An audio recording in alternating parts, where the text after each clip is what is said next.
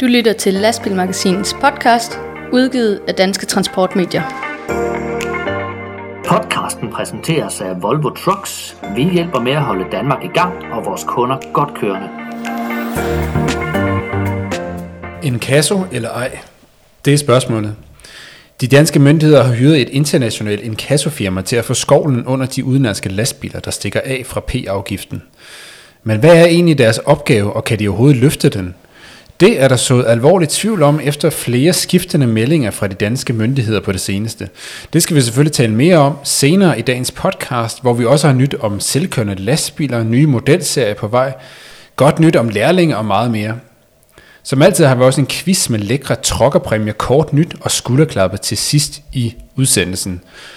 Først så skal jeg byde velkommen til panelet, som er lidt reduceret i dag. Vi kører en tandem i dag. Yes, det gør vi.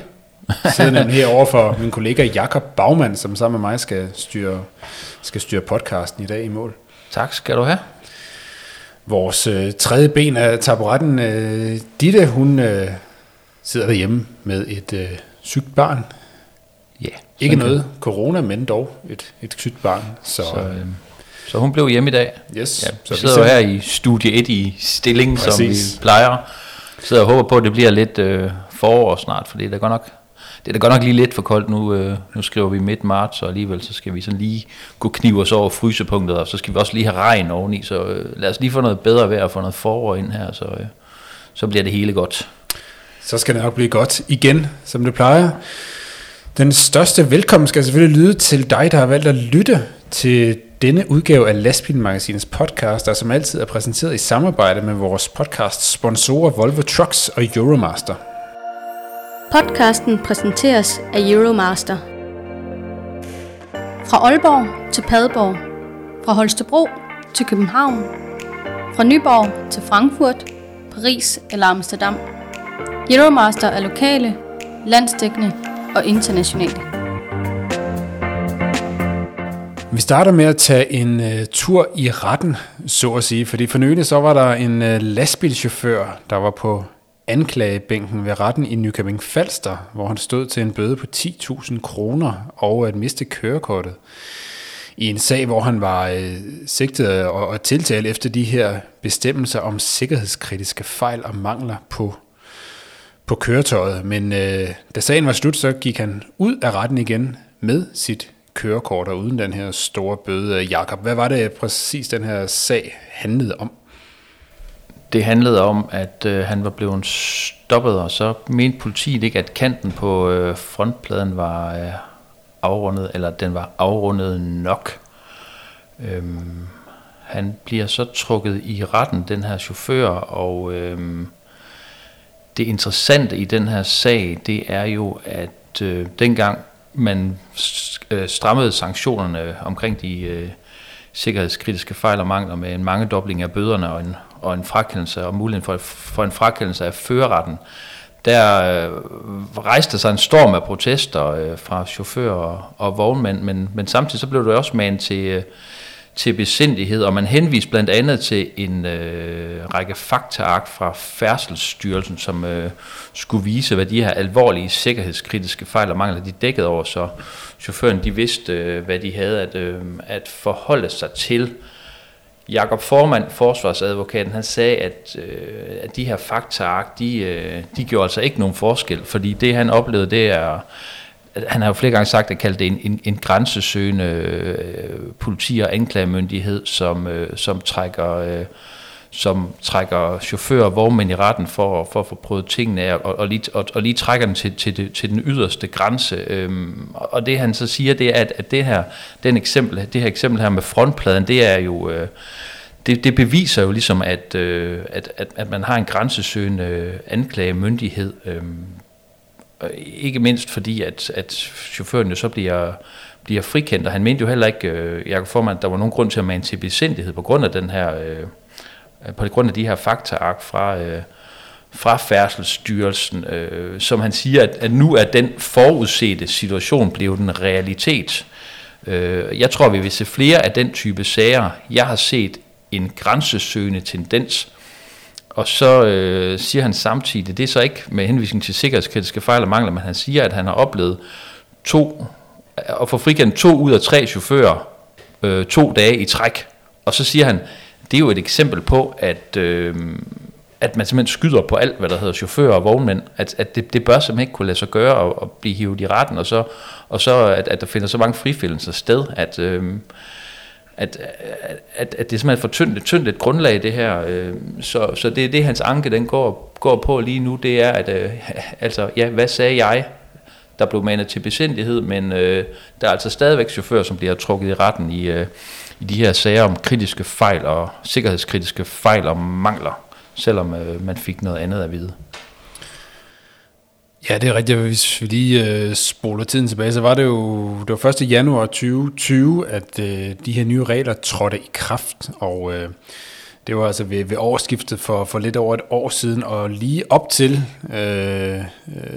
januar 2020, det fyldte jo virkelig meget i transportbranchen dengang.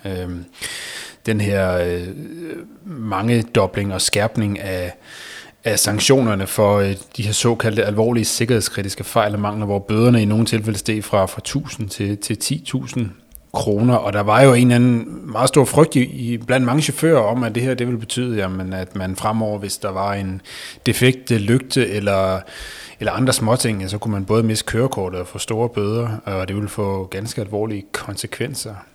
Og den her sag, du nævner, Jakob, som du har skrevet om på lastmagasinet.dk, den er selvfølgelig et godt eksempel på en chauffør, som tilsyneladende uretfærdigt stod til at miste kørekort og få en stor bøde, som så blev frikendt, da han valgte at gå rettens vej. Så man kan jo, men man kan også tænke tilbage, der er gået over et år, og så mange sager har vi vel heller ikke hørt om indtil videre. Der ikke, at vi hører selvfølgelig ikke nødvendigvis om alle sager ude i branchen. Men, altså det, jeg lige kan huske, det er 2 sager. Der er den her sag, og så har der været noget med var det en underkøringskofanger, eller ja, det var tilbage i foråret 2020, der var nej, så det er jo ikke væltet ind med sager. Altså Jakob Formand, han siger, at han spår, der kommer flere i fremtiden, men nej, det er jo ikke væltet ind med den her type sager her.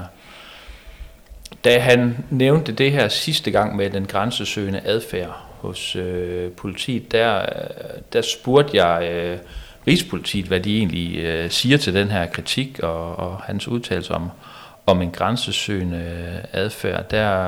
Der lød det fra Rigspolitiet, at det er ikke en kritik, de kan genkende fra deres møder med transportbranchen, og Erik Terp Jensen fra Rigspolitiets Nationale Færdselscenter, han sagde, at politiet tilstræber at udføre en saglig kontrol ud fra de regler, der er fastsat på området, og at Rigspolitiet arbejder i samarbejde med tungvognscentrene på hele tiden at sikre kvaliteten i den kontrol, der udføres på tungvognsområdet, og at der sker en ensartet kontrol i hele landet.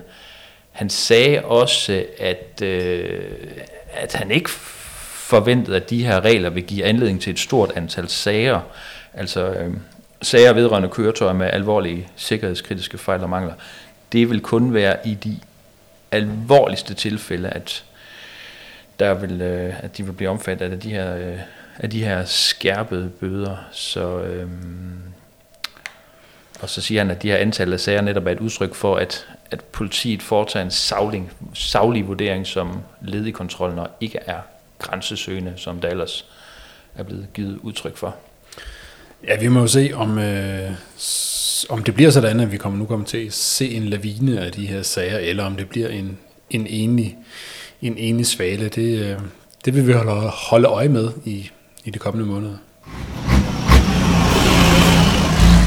Og så skal vi omkring et emne, som vi har haft op at vende mange gange her i podcasten, men der bliver ved med at være genvordigheder på de danske statslige rastepladser, hvor de udenlandske lastbiler i stor stil stikker af fra de p-afgifter, de får stukket ud, når de enten har holdt for længe eller forkert på rastepladserne.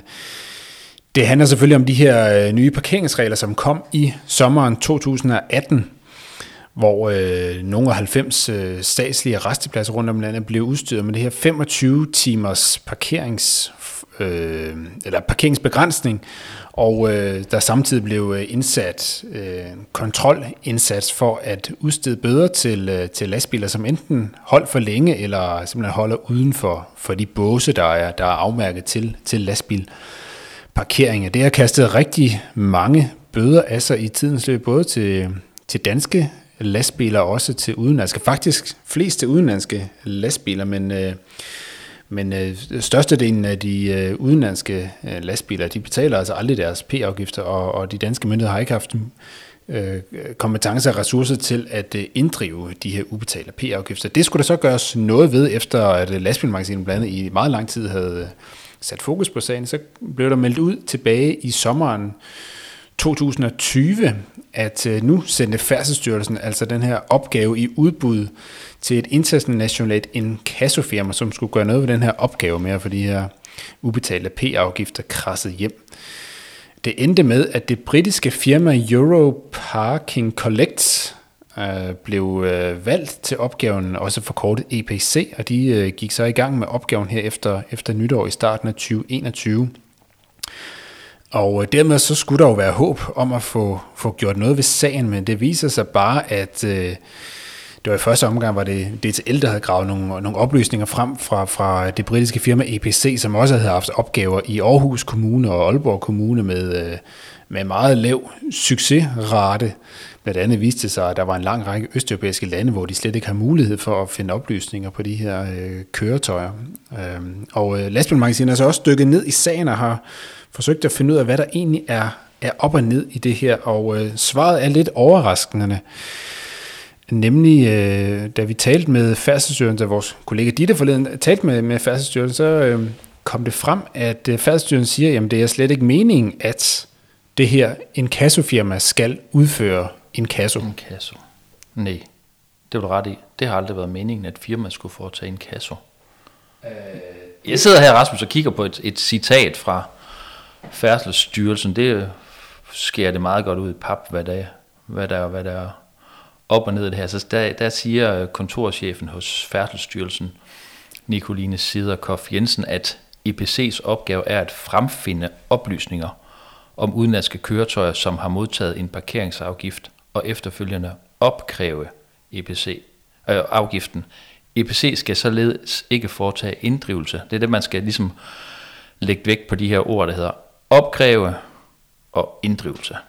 En ubetalt P-afgift overgår først til inddrivelse, hvis afgiften ikke er betalt, efter Færdselsstyrelsen eller EPC har sendt både opkrævning og betalingspåmindelse. I det tilfælde vil sagen blive oversendt til Gældsstyrelsen, som har hjemmel til at foretage inddrivelse, og det var altså inddrivelse. Ja, fordi hvis man skal det lidt ud af pap, sådan som det har været i dag, så har de her udenlandske lastbiler, de har fået en P-afgift sat i vinduesviskeren i forruden, og så har man så krydset fingre for, at de har betalt den. Det er langt de fleste har aldrig betalt den her P-afgift, og så er sagen sådan set sluttet der indtil videre. Og nu har det her britiske firma EPC så fået opgaven med at opkræve afgifterne, og det definerer man på den måde, at de forsøger at finde ud fra de her nummerplader og så videre, som man har fra lastbilen, så forsøger de at finde navn og adresser og så videre på de her firmaer i deres hjemlande, og så kan de så sende regningen til firmaet, og hvis de ikke svarer på den, så kan de eventuelt sende en rykker.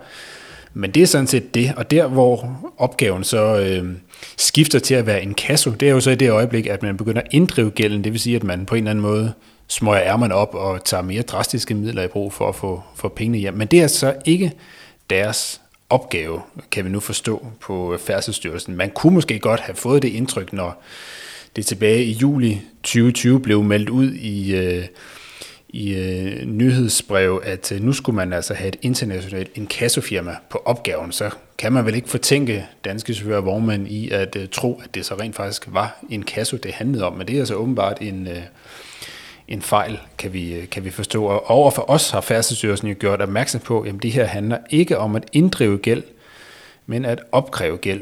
Og der har lastbilmagasinet så fundet en pressemeddelelse tilbage fra 14. juli 2020, hvor Færdselsstyrelsen faktisk skriver, at inkassoopgaven skal sendes i udbud, og der skal findes en international inkassovirksomhed til at inddrive gælden. Og det harmonerer jo dårligt med, at Færdselsstyrelsen nu siger, at det ikke handler om at inddrive gælden, men hvordan det så hænger sammen, at man i første omgang melder ud, at der skal inddrives gæld, men det skal der så ikke alligevel. Det har Færdselsstyrelsen ikke rigtig svaret konkret på overfor for lastbilmagasinet. Jeg sidder lige og kigger i den danske ordbog, fordi nu blev jeg jo også lidt mere nysgerrig på, hvad ordet inkasso mere præcist dækker over. Der står om betydningen inkasso, inddrivelse af skyldige penge, ofte foretaget af et særligt bureau. Der står altså inddrivelse af skyldige penge. Ja, så der er altså blevet trukket gevaldigt i land her fra de danske myndigheder i forhold til, hvad der oprindeligt blev stillet transportbranchen i udsigt. Det er jo, som også mange har påpeget, det er jo en alvorlig skævvridning, når man først har indført de her regler, at danske chauffører og vognmænd, altså, de kan jo ikke slippe udenom om at betale den her bøde. De er jo registreret herhjemme, så har de danske myndigheder jo nemt ved at komme efter dem, hvis ikke de betaler, men deres udenlandske kolleger altså kan slippe gratis. Ja, hvorfor er det egentlig rigtig træls det her også? Det for den danske vognmand og chauffør, men det er det jo fordi, at kommer du ud på den her fyldte resteplads, så er den måske fyldt op af nogle chauffører, som holder ulovligt inden for båsen, hvorefter den danske chauffør må holde uden for båsen, og så skal betale den her bøde på 2.040 kroner, fordi der holder nogen inden for båsen, som måske holder ulovligt, men som ikke betaler deres bøde. Så. Ja, lige præcis, Jakob. Det er relativt vanvittigt. Så hvor efterlader det så sagen i dag? Jamen altså, i dag så er der er ikke sket så meget andet, end at de her lastbiler, de får stadigvæk en P-afgift i forruden, og hvis de ikke betaler den, så må blive opgaven altså overført til det her EPC, som måske kan finde en adresse og fremsende regningen per brev. Og hvis de ikke frivilligt betaler den regning, jamen så overgår opgaven altså til den danske Gældsstyrelsen, og det er altså så dem, der i givet fald skal udføre det her inkasso. Der er altså bare lige det ved det, at den danske Gældsstyrelse, de har altså sådan en hvad skal man sige, bagatelgrænse på 1.500 euro, det svarer til en 11-12.000 danske kroner, før de overhovedet gider gøre noget ved en sag, ellers kan det ikke svare sig. Og da de her p-bøder, de ligger jo på 2.000 kroner stykket, så vil der i praksis altså aldrig blive foretaget inkasso på de her p-afgifter, altså i modsætning til det, som ellers blev meldt ud fra Færdselsstyrelsen i sommeren 2020. Så der står vi lidt deprimerende stadigvæk i dag med de her, ja, kan vi godt sige, fuldstændig kuldsejlede parkeringsrestriktioner, som blev indført i 2018. Det har også medført nogle skarpe reaktioner, skal vi kalde det, at det er kommet frem det her nu. Blandt andre ITD, de kalder det fuldstændig uacceptabelt, at udenlandske lastbiler fortsat kan undgå at betale deres parkeringsafgifter i Danmark. Og så siger de, at nye oplysninger tyder på, at ministerens plan med at inddrage private firmaer i opkrævningsarbejdet er blevet oversolgt. Der må omgående igangsættes nye og mere barske opkrævningsmetoder, mener ITD. Og hvad kunne det være? Mere barske metoder? Snakker vi om en klampe på lastbilen, eller er det, at vi skifter afgifter ud med bøder, så man får en bøde nu og her skal betale, inden man triller videre, eller? Ja. Yeah. Ja, man kan sige, at brancheorganisationen DTL har også i samme forbindelse været ude at gentage deres budskab om, at de synes, man skulle sætte ind med klampning. Men det kræver, at man lige ændrer lidt på det formelle i forhold til, hvornår det er en bøde, hvornår det er en afgift, og hvilke nogle ressourcer og lovhjemmel har de her kontrollører fra Færdselsstyrelsen. Vi kan sige, at i forbindelse med de her inkassoopgaver, som blev sendt i udbud i sommeren 2020, så var transportminister Bente Engelbrecht også ude og profilere sig i en særskilt pressemeddelelse fra Transportministeriet, hvor han signalerede handlekraft, så nu skulle der virkelig gøres noget ved den her opgave, og nu blev der altså udsendt et udbud, hvor vi skulle finde et internationalt inkassofirma til at løfte opgørelsen. Vi har selvfølgelig også spurgt transportminister Bente Engelbrecht, hvad han siger til det her med, at inkassofirma ikke skal udføre inkasso alligevel, men via transportminister Bente Engelbrechts pressechef, så er vi flere gange blevet henvist til, om vi ikke lige kunne tale med Færdselsstyrelsen i stedet for. Det har vi også gjort, men vi vil stadigvæk gerne høre, hvad ministeren har at sige til det, efter at han altså selv var ude og profilere sig på det i forrige sommer. Men han har ikke vendt tilbage på vores henvendelse om det. Men han slipper ikke helt for at forholde sig til det, fordi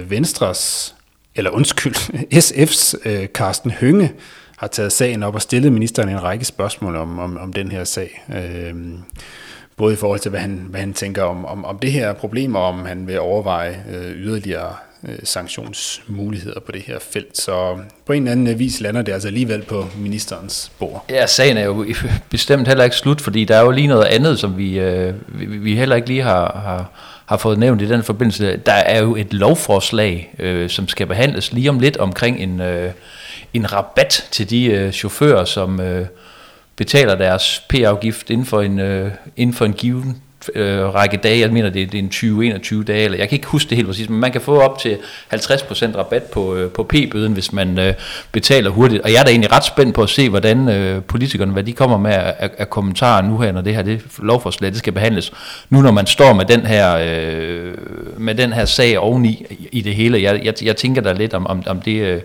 Om det betyder noget for hvad der kommer til at ske om, og hele retorikken omkring det her forslag her, fordi man har jo påpeget, at sammen med inkasso, så skulle det her incitament til at betale bøden hurtigt, eller afgiften hurtigt, fordi man kan opnå noget rabat, det skulle jo gerne være det, der samlet kunne give nogle gevinster, så man får nogle penge i kassen. Ja, der bliver nok at samle op på i den kommende tid, så det er jo desværre nok ikke sidste gang, vi har vendt den her... sag, som desværre ingen ende vil tage. Podcasten præsenteres af Volvo Trucks. Vores kerneværdier bygger på kvalitet, sikkerhed og miljø.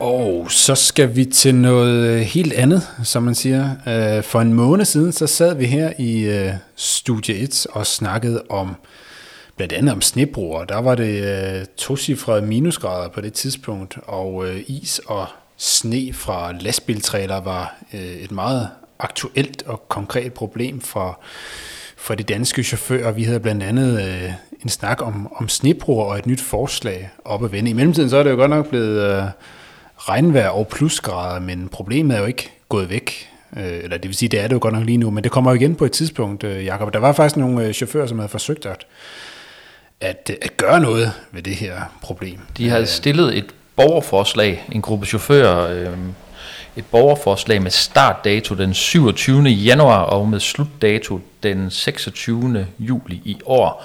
Det er et forslag, hvor man kan gå ind og skrive under på og støtte op om, at der skal være flere offentligt tilgængelige snebroer på rastepladser og i industriområder. Og jeg synes jo egentlig, det er meget...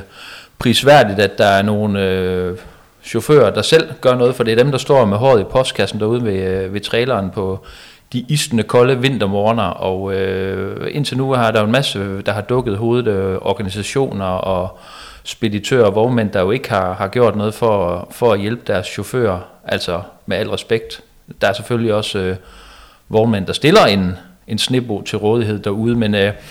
Det hjælper jo ikke meget, hvis man holder ude på en eller anden resteplads en iskold morgen, og der er sne på traileren. Så kan der godt nok være langt til den nærmeste snebro. Men det her forslag, det blev stillet her, og det kræver 50.000 underskrifter, for at sådan et borgerforslag, det kan blive fremsat som et beslutningsforslag i Folketinget, og det kan blive behandlet og så stemt om det. Og... Nu kiggede jeg lige her forleden, det er en uge siden. Der er 635 mennesker, der støtter op om, at der skal være flere offentligt tilgængelige snebroer. Ja, så man kan sige, at jeg var en af dem, men det var ikke helt nok. Jeg var også en af dem. Jeg skulle lige ind og prøve, hvor nemt det egentlig var. Og det tog det under et minut at skrive under. Så hvis I sidder derude og synes, det her det lyder som en god idé at støtte op om, så... kan man jo stadig gå ind og nå det, for man har indtil den 26. juli. Men en af de her forslagsstillere, han hedder Frank Bondvang Andersen. Han kører med løstrailere, og han står ofte i den her pinagtige situation med sne og is på trailerens tagen, og vinterkulden den bider. Han siger til mig, at det egentlig ikke kommer bag på ham, at forslaget indtil nu har klaret sig så dårligt, fordi sådan efter han har efterrationaliseret, så mener han nok, at han selv skulle være gået mere i dybden med omkring nogle løsningsforslag, og hvordan noget finansiering omkring det her, de her sneboer kunne se ud. Så siger han også, at nu lader han forslaget løbe ud i sandet, og så vil han komme igen efter sommerferien, hvor han vil lave et lidt grundigere beslutningsforslag. Så det er ikke dødfødt, men han kunne godt selv se, at det kunne måske være gjort lidt bedre. Men som han siger, jeg er jo heller ikke politiker, jeg er chauffør. Men alt ære og respekt til dig, Frank, fordi du faktisk har gjort noget. Og så er vi jo spændt på at se, hvad der, hvordan det vil gå, når et nyt forslag bliver taget op efter sommerferien. Ja, fuld støtte herfra, så skynd jer ind på borgerforslag.dk og find forslaget og støt op om det. Det koster ingenting. Podcasten præsenteres af Euromaster. Euromaster hjælper dig der, hvor du har brug for det. Vi har breakdown service døgnet rundt. Ring altid på 70 20 03 03, så får vi dig videre på stedet i hele Europa. Så skal vi til at quizze. Og vi starter selvfølgelig med at følge op på quizzen fra forrige podcast. Opgaven til jer lyttere, den var, at I skulle gætte, hvad det er for en vognmand, man kunne høre på et lydklip, som vi afspillede. Det er selvsamme vognmand, der er indehaver af den flotte røde Scania-lastbil, som er på forsiden af lastbilmagasinets marts-nummer, som udkom her forleden. Vi kan lige høre et kort lydklip, hvor vognmanden han lige fortæller, hvad det er for en bil, han har investeret i. Det er en Scania 730 med 7 aksler, der er påmonteret en MPG 450 transmitter kran på, som er Midt- og Vestjyllands største, og dermed kan vi udføre nogle store opgaver, som vi ikke kunne hidtil. Og vi vil gerne følge med kunderne, og i og med at tingene bliver større, så skal vi også have noget grej, der er større. Jeg kan jo forstå, at den, og jeg har også selv set den her bil sådan delt på de sociale medier og i diverse chaufførgrupper og sådan noget. Altså, hvor meget opmærksomhed har den her bil fået? Den er jo imponerende, både kran og forvogn, men selvfølgelig sådan i sin helhed. Men er det kommet bag på jer, hvor meget opmærksomhed den egentlig har fået? Ja, det kan man jo godt sige, fordi for os er det jo egentlig en stykke værktøj, som vi skal bruge for at servicere vores kunder. Men det er da klart, at vores like på vores egen Facebook-side, som fik den 1300-1400 likes, dengang det var lagt op, er der måske kommet lidt bag på os, at den tager så meget blikfang herude.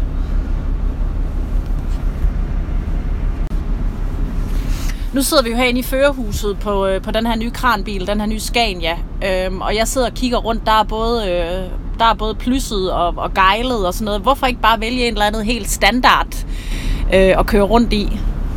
Jamen det er fordi, at chaufføren har jo mange timer i sådan en vogn, og vil også komme til at ligge ude. Og det bliver jo hans anden hjem, det her. Så derfor gør det jo ikke noget, at man har lavet det lidt lækker for chaufføren, i og med, at det er så mange timer, han er væk hjemmefra. Ja, og som flere af jer kunne gætte, så er der selvfølgelig tale om vognmand Carsten V. Olesen fra Skjern.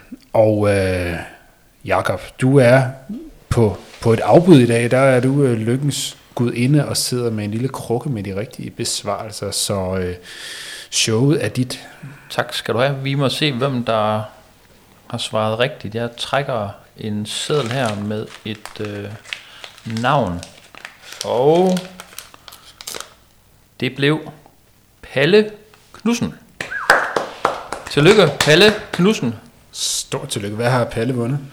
Palle, han har vundet en powerbank, og så har han vundet en model lastbil fra Iveco. Der er tale om en S-Way-model. Tillykke, Palle. Stort tillykke. Jeg sidder lige og laver lidt research lige nu på, hvem Palle det er. Jeg tror, at Palle han er vognmand i Roskilde. Tillykke. Og vi skal sætte en ny quiz i gang. Jakob, er du mand for det også? Ja. Vi har en fødselar. Det er en gearkasse. En gearkasse, der fylder 20 i år. Det er en meget berømmet gearkasse. Måske nok den mest berømmede lastbilgearkasser af dem alle. Og ja, den sidder i nogle svenske lastbiler. Hvad er det, den her berømte gearkasse, den hedder? Send dit svar til os på redaktionen@lastbilmagasinet.dk eller på Facebook Messenger og deltage i quizzen og vind de lækre trokkerpræmier i næste udgave af vores podcast.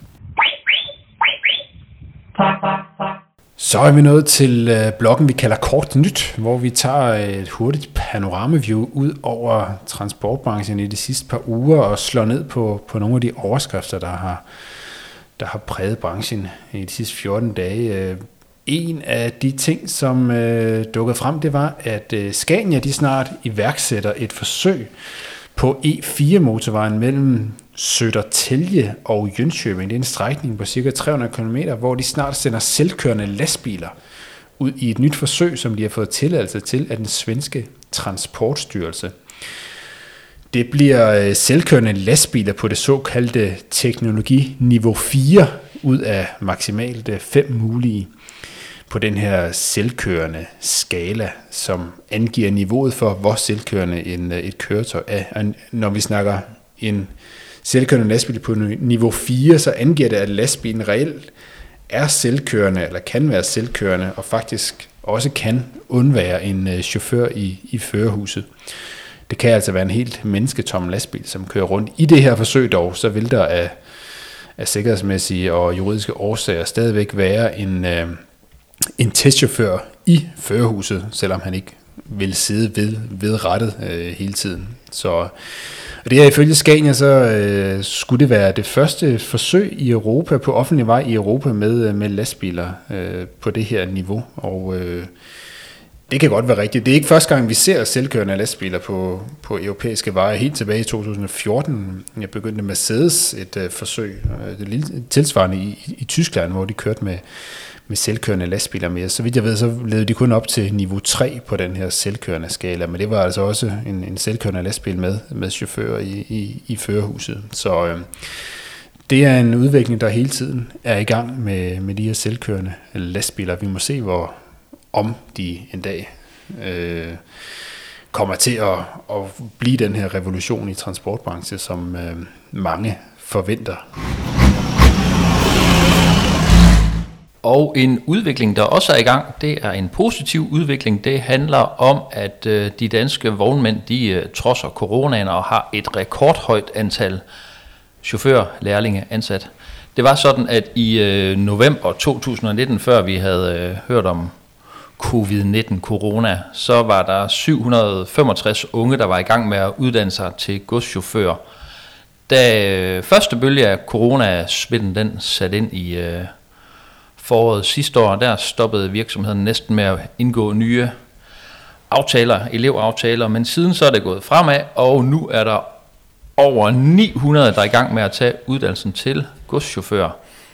Og det er jo sådan, at kampagnen Job i Transport i den sidste håndfuld år har gjort en indsats for at komme rundt til skoler og fortælle om chaufførfaget. Man har været rundt med en lastbil, og jeg tænker måske, om det er det, der begynder at smitte af nu, at nu er de unge mennesker nået op i den alder, hvor de rent faktisk må sidde bag rattet i en lastbil og lovligt køre den, hvis de tager det kørekort. Så må det ikke det, vi ser effekterne af nu? Jo, det var da en positiv nyhed. Dejligt, at der er interesse for chaufførfaget blandt de unge mennesker, og selvfølgelig også dejligt, at der er nogle lærepladser til dem derude. Så det er thumbs up herfra, som man siger.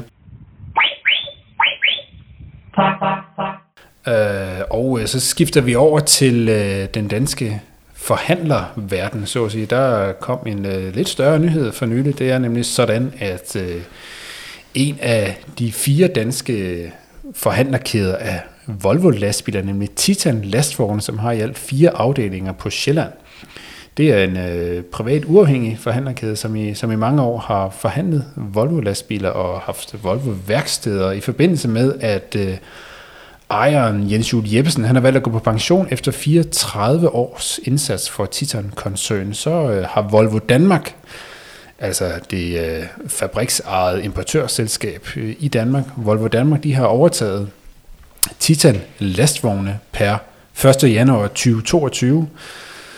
Og dermed så, at Volvo Danmark ejer i forvejen den Volvo-forhandler, som hedder Volvo Trucks Center, som har afdelinger på Sjælland og i Jylland. Og nu fremover så kommer Titan Lastvognes afdeling altså også til at skifte navn til Volvo Trucks Center, så der fremover vil være ikke 4, men altså 3 danske kæder af Volvo-forhandlere. Det vil så være Volvo Trucks Center, og så vil der stadig være de uafhængige forhandlere Autohuset Vestergaard og Skifter Lastbil.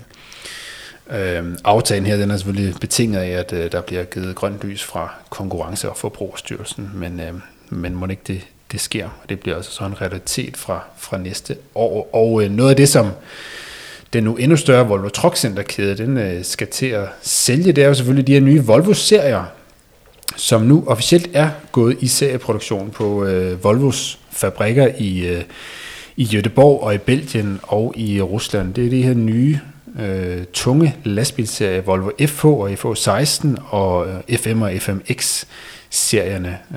Hvordan kan det nu være, spørger I så, fordi vi har da set nogle enkelte eksempler på nye Volvo-serier, som allerede er leveret i Danmark, men der har været nogle enkelte af de her såkaldte før-seriemodeller, som er sluppet ud og er tyvstartet på dansk vej. Men nu er serieproduktionen altså officielt i gang på Volvos fabrikker af de her nye lastbilserier,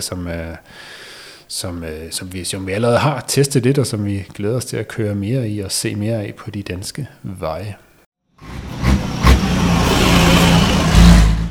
Euromaster og KH One Stop, de indgår et nyt samarbejde 1. april, og med det her partnerskab, som de kalder det, der præsenteres transportbranchen for et fælles One Stop-koncept, og det er et koncept, der i første omgang rulles ud på KH One Stops lokationer i Vejle og Brabrand. Filosofien bag det her nye samarbejde, det er, at det skal være muligt for kunderne at få et fuldt one-stop eftersyn fra dæk til trailer på én gang, og derfor har den Michelin-ejede dækkæde Euromaster og KH One Stop, der er køletrailer og Thermo King service leverandør, indgået partnerskabet, som betyder, at Euromaster fra 1. april rykker ind på KH One Stop Service værksteder i de her 2 travle knudepunkter for lastbiltrafikken i Vejle Nord og i Aarhus Syd. Derudover så overvejer partnerne muligheden for, at KH One Stop kan få plads på Euromasters nyåbnede afdeling i Avedøre som det næste led i det her samarbejde. Når man siger Ford lastbiler, så er der nok mange, måske også af den lidt ældre chaufførgeneration, som tænker på den savnomspundne Transcontinental lastbil, som var et stort hit tilbage i 80'erne har det primært været. Men nu er Ford lastbiler måske på vej tilbage på det danske marked. I hvert fald så satser Ford Trucks stærkt på at indtage hele Europa med både salgs- og servicenetværk.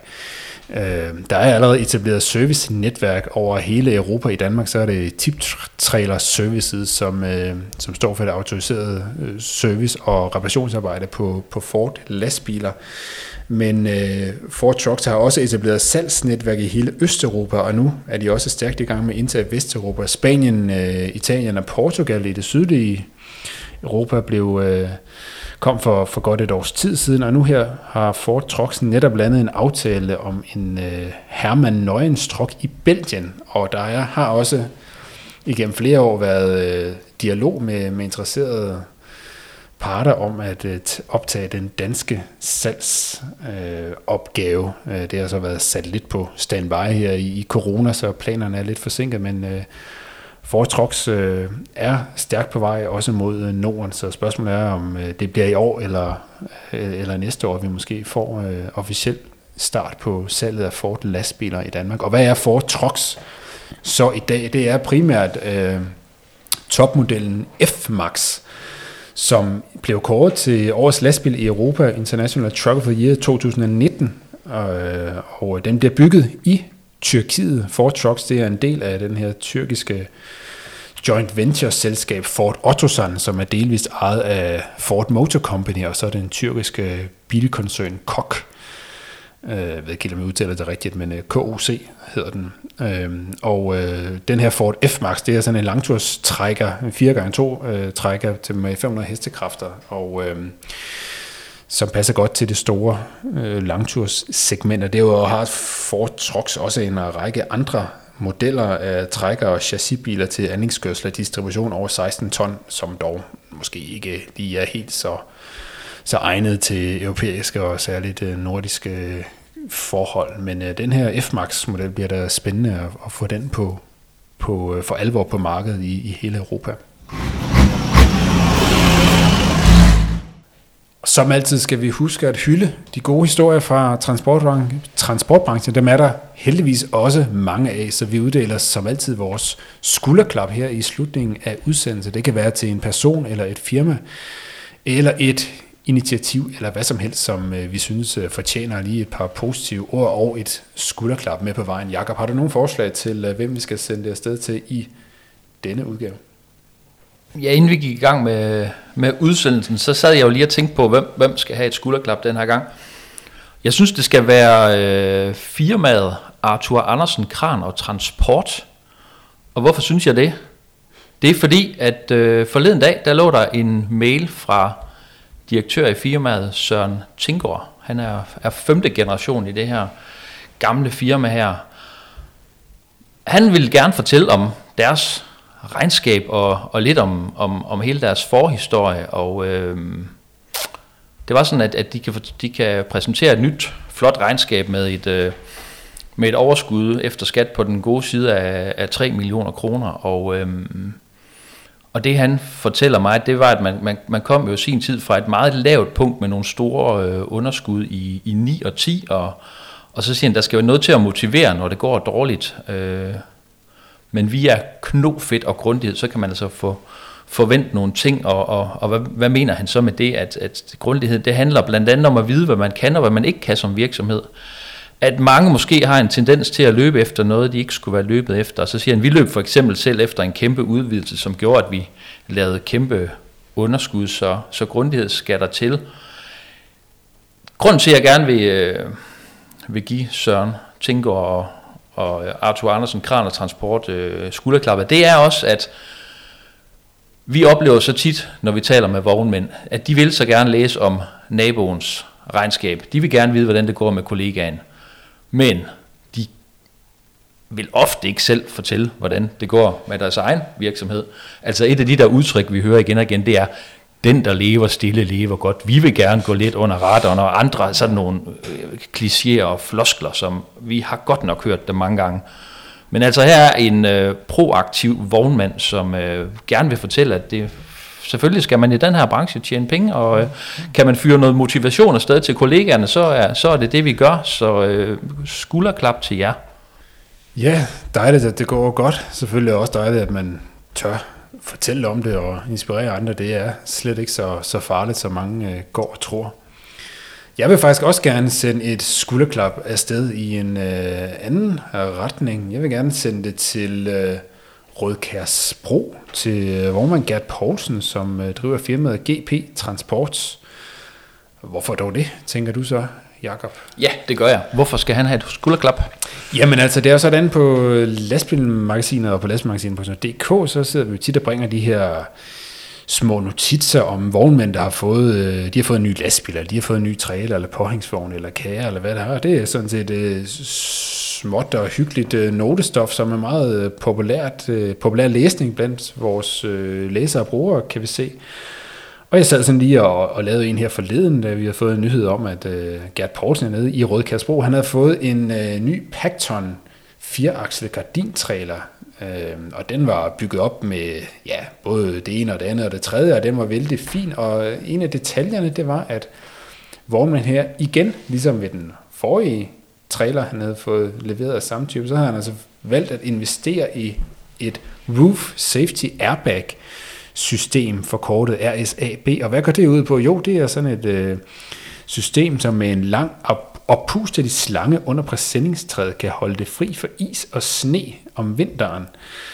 Og det binder jo godt an til den snak, vi havde lidt tidligere i podcasten om snebroer, og ikke mindst den debat, vi havde for et stykke tid siden, da vinteren var virkelig hård her i Danmark. Det er jo sådan en måde, man kan komme uden om at være til fare for trafiksikkerheden, uden om at skulle stå og klatre rundt på med stiger og snebroer og alt muligt andet, som overskrider alle mulige arbejdsmiljøforhold og alt muligt andet. Det er sådan her et rigtig fikst system, som ved hjælp af ret simpel teknologi egentlig kan løse det her problem. Det koster selvfølgelig en mere investering, når man køber sit materiel. Jeg går ikke ud fra, at vognmanden han får nok ikke mere for sin kørsel af kunderne, fordi han har det her system, men det er altså noget, han selv har valgt for at tage lidt ansvar for sig selv og for branchen. Så det synes jeg fortjener et skulderklap med på vejen, og man kan måske sende sådan et tip videre til DSV og Freja og alle de andre store speditører rundt om i Danmark, og det kan faktisk godt lade sig gøre. Ved vi noget om, hvad sådan en teknisk løsning den koster, som kan fjerne is og sne? Nej, jeg ved ikke, hvad lige præcis det her koster, men jeg ved, man kan få det i hvert fald alle store, hvad skal man sige, trailerproducenter af en vis kaliber herhjemme. De har forskellige systemer, så det er ikke kun fordi, han har fået sådan en Pacton-trailer, men man kan få det for en eller anden mere pris. Det kommer nok også an på, hvor mange trailer man bestiller, og i det antal, som for eksempel store speditører køber trailer, så vil det jo nok, stykprisen vil nok ikke være voldsom for sådan et system her, men det kræver jo, at viljen er der til rent faktisk at tage ansvar i andet end en Code of Conduct brochure. Ja, så man må godt gå ud og puste sig lidt op, når man investerer i nye trailere. Præcis. Podcasten præsenteres af Euromaster. Euromaster er 100% ejet af Michelin. Det forpligter alle de steder, vi er. Kør bæredygtigt, kig forbi et af vores centre i marts og spar 5% på de dansk producerede Rekamik-dæk. Kampagnebetingelser gælder. Vi ses! Og det var sådan set det, vi havde valgt at bringe i denne udgave af vores podcast. Tilbage er bare at sige, at vi vender frygteligt igen om 14 dage med endnu en udsendelse, og i mellemtiden så kan du som altid holde dig opdateret om det seneste nyt fra branchen på lastbilmagasinet.dk. Jakob, det gik da okay i dag med sådan en tomandsraket her? Det gik da bare mega godt, men vi glæder os til, at de, der er tilbage næste gang, det er sjovere at være tre. Det er sjovere, så vi sender en hilsen til Søens folk og til Ditte, og vi ses i næste udgave. Mit eget navn, det er Rasmus Hårgaard, og udsendelsen her, den er produceret af Stine Pilgaard, udgivet af Danske Transportmedier. Lastbilmagasinets podcast, den er som altid præsenteret i samarbejde med Volvo Trucks og Euromaster, og den største tak, den går som altid til dig, der har lyttet med. Vi høres ved. Du lyttede til Lastbilmagasinets podcast, udgivet af Danske Transportmedier. Podcasten præsenteres af Volvo Trucks. Vi hjælper med at holde Danmark i gang og vores kunder godt kørende.